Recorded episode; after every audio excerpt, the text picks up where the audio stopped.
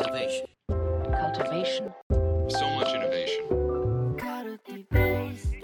Radio.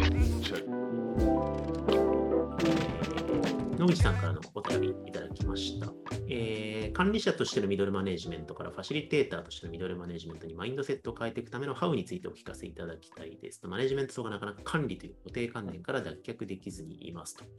いうのがありますと。これもいろいろ観点あるかなと思うんですけれども、みなべさん何かありますか？切り口。そうだな、なんか管理者としてのミドルマネジメントとファシリテーターとしてのミドルマネジメントって、まあ、要はなんか勝手に、えー、とこういうものでしょうか？って定義設定させていただくと、まあ、もうなんかハウしか落としてこなくって、その前提のコミュニケーションだったりとか、人の衝動であったりを引き出すスタンスが一切ないみたいな、すごい machinery ななんかイメージの管理者があったときに、ちゃんとなんか場に対して自己開示とかそういうのを含めてファシリテーターとして振る舞いながらチームを活性化しようという意思があったり、ちゃんと傾聴をしながら相手の意思を汲み取ろうと、なんか listen する。意思があったりとか、まあ、そういうふうな軌道にあるようなマネージャーにあの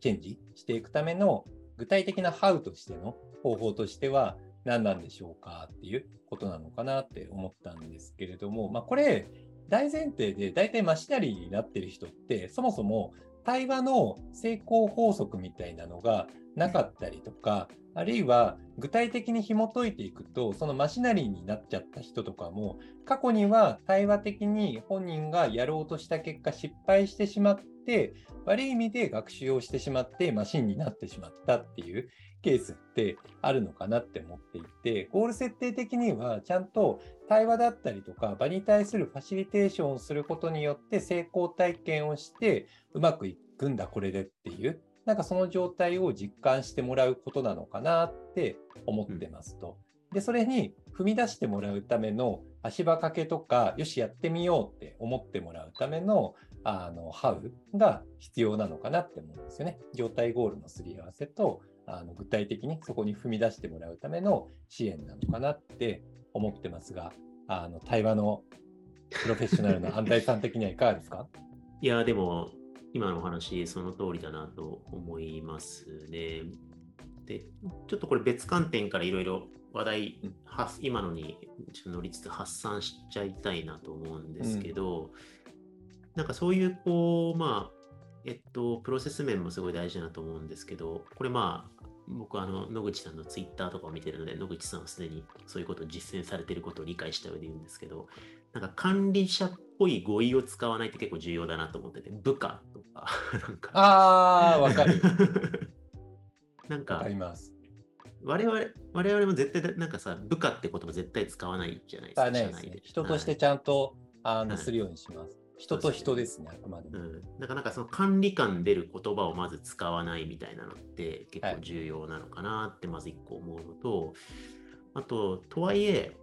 なんだろう、管理は管理で大事じゃないですか、目標を達成していく上で。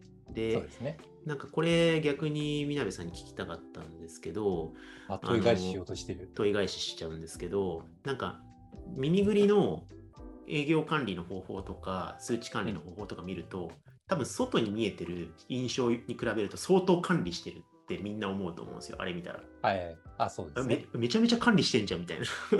あ、でもそうですね。社内に管理してるとかされてるっていう感覚がほぼないじゃないですか、あれ。はい。なんかそのなんだろうな、あのー数値目標達成に対してかなりなんか相当シビアにやってるけど、それがあんまりなんか管理感出てないのってなんでなんだろうなって結構そこが肝な気がしてて、はいなんか我々も日々ね、例えば信号機渡るときに赤で渡れないからといって国に管理されてんなとかって思わないじゃないですか。もうなんはいか信号を渡るのは当たり前だし、うん。でもなんか、あの、マイナンバーうんぬんとか、なんかこう、情報監視うんぬんみたいな感じでくると、なんか管理されてるって感じる場面もあるみたいな。なんか人っはいて管理ってすごい主観的なものって実態と主観的か管理されされないって違うと思うんですよね。はい。なんかこの、なんだろう、管理感が出ないように管理が当たり前になってるみたいなのって、結構なんか重要だと思ったんですけど、その辺どうですか、あの仕組みと人を明確に分離して考えてるっていうことなのかなと思ってますね。だからもう仕組みをめちゃくちゃ管理してるんですよね。要はさっきの信号で言うと信号が青になったり赤になったり一瞬になったりとかしたら車とか混乱してなんか車と人の衝突事故とか増えるかもしれないじゃないですか。うんだから道路になんかこの道路の場合はこの信号のタイムラグの時間の方がいいなとか、まあ、もしかしたら高齢者の多いような地区だから配慮的なバリアフリーなスロープをやったような、あの道路の方がいいかもなっていう、なんかそこの仕組みを管理して、仕組みがちゃんと実体的に噛み合ってるかどうかを改善をしながら、がっちりそれがうまくいかせるようにするっていう、仕組みをガチガチに管理するっていうことをまずやるようにしてます。で、人に対しては、お前これやれよっていうのを管理をするっていう感じよりかは、そうじゃなくって、仕組みを乗り込ますために、まあ、かつ、あなたの衝動だったりとか探求をうまくいかせるにはどうすればいいんでしょうねっていう、なんか人的支援のコーチングであったりとか、あるいはチームにおけるナレッジシェアのファシリテーションであったりとか、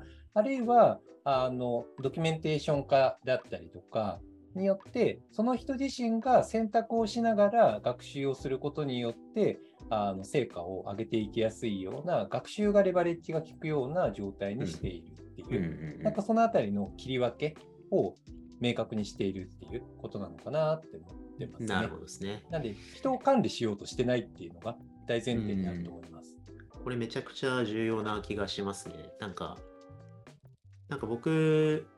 もすごい見てて感じるのは、なんか割とゲゲームシステム感あるんですよね。なんか耳ぐりの感感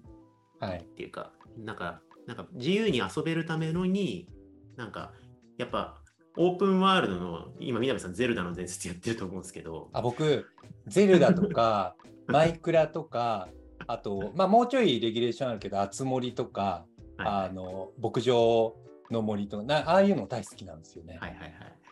はいあれとかも、やっぱり特にあれがまあオンラインゲームとかだったとしたら、やっぱ運営がしっかりゲームシステムと全体をガチガチに管理してくれないと自由に遊べないじゃないですか。だからそのなんか、えーオープンワールドのゲームシステムを徹底的にマネジメントをするんだけれども、そこで遊ぶプレイヤーを、さっきチャットでコントロールとマネジメントの違いみたいな話書いてくださってましたけれども、なんかその人をコントロールするっていうことが管理ではないよっていうところが結構重要な感覚なのかなと思いますね。そうですね。なんか人の、まあ、あまりにも自由すぎても逆になんかうん人の認知負荷が多すぎるから、なんか一定の仕組みの制御、例えばあのゲームが出てきちゃってあれですけれども、あのね、任天堂のゲームとかのゼルダとか集まれ動物を森とかって、レギュレーションが結構なんか認知負荷が低いんですよね。だからなんかこう負荷が少ない中で自分自身で意思決定して好きに遊べてる感覚があるっていうなんかその体験設計がめちゃくちゃうまくってそこら辺が組織づくりとかのなんか一番の妙な気がしますね。うんうんうんうんはい、ありがとうございます。